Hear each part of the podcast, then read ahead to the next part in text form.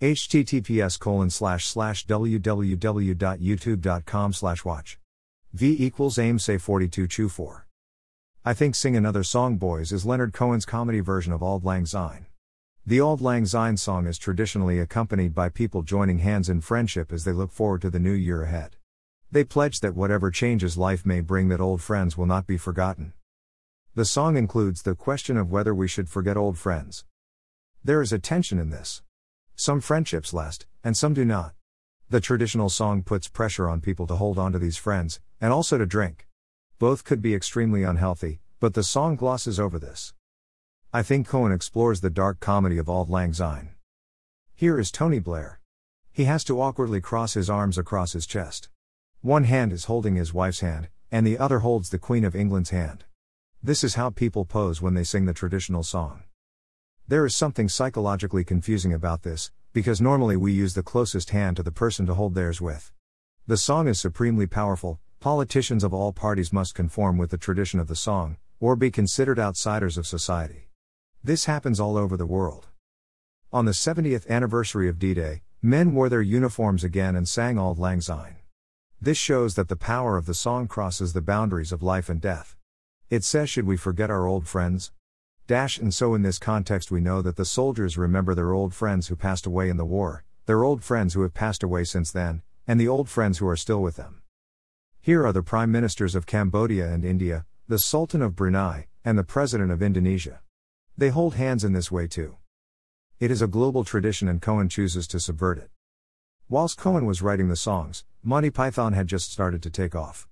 They divided opinion by discarding the traditional rules of television comedy.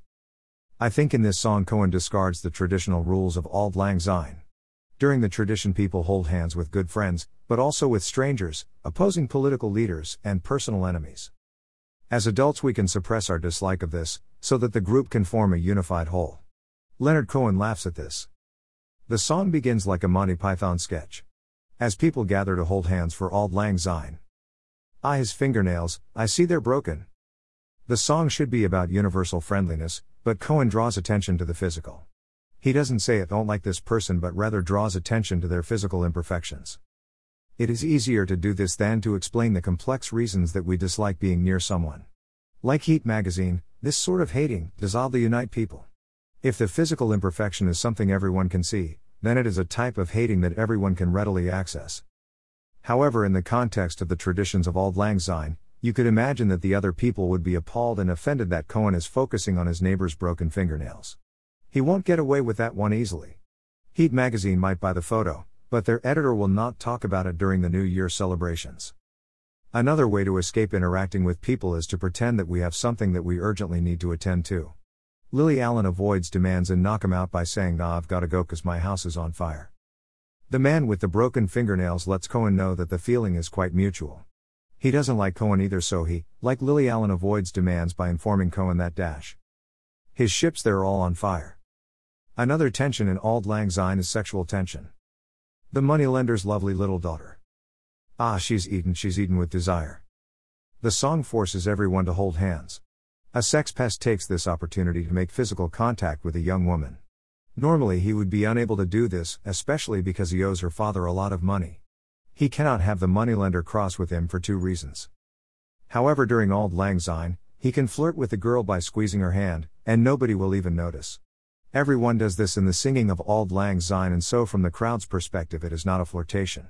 However, the girl might suspect something from his sweaty grip, and the manic lust in his eye. She spies him through the glasses. From the pawnshops of her wicked father. The mention of glasses also suggests the song is about Auld Lang Syne. We raise the glasses up to eye level as we toast our neighbors and colleagues. The girl resents having to have her hand griped by the sex pest.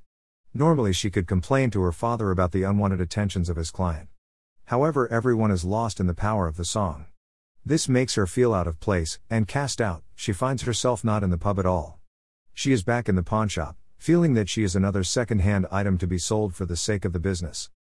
Auld Lang Syne is used to strengthen the bonds of business partners. It is a multi purpose song about humans connecting, and this is its strength as well as its danger. She hails him with a microphone. That some poor singer, just like me, had to leave her. She wants to escape the grip of the sex pest. If she was out on the town, she could hail a taxi to escape. As she is in a pub, she hails her father with a microphone. Everyone has complete focus only on the song, so if she wants to get her father's attention, she has to wave a microphone. He will see the microphone because it is related to the music, so it helps her to become visible. With Monty Python humor again, Cohen feels sorry for the singer, whom she stole the microphone from. Now the singer himself is caught up in the chaos of the scene, which is perhaps why the song ends with the drunken crowd singing without a professional singer to guide them. She tempts him with a clarinet. She waves a Nazi dagger. Her plan did not work. Her father is still focused on the song and not her. She decides to try to make herself more visible. This time she steals something bigger. She takes a clarinet from the same unfortunate musician, and waves it as she once waved the microphone. The musician is really feeling picked on now.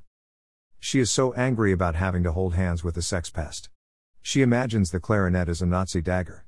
This shows how angry she feels about her father conformity and loyalty to Auld Lang Syne. She thinks he is a Nazi. If he is a fan only of the music, she has to wave a microphone, or a clarinet. She discovers that he is only a fan of a Nazi like conformity to the crowd. By the same logic, as a Nazi fan, he will only pay attention to Nazi things.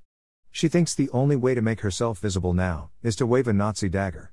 If it were a non Nazi dagger, her wicked father probably wouldn't see it, and therefore her.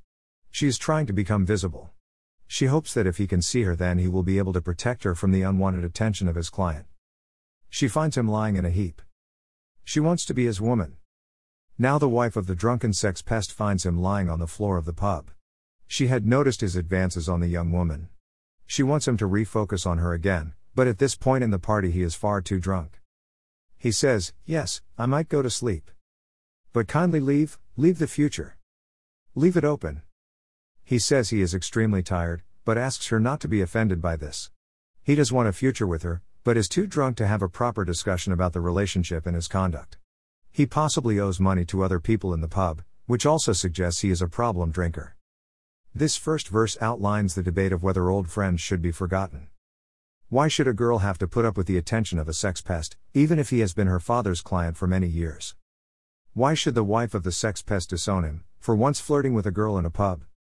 Why should a father ignore his daughter, just because he has a business to run?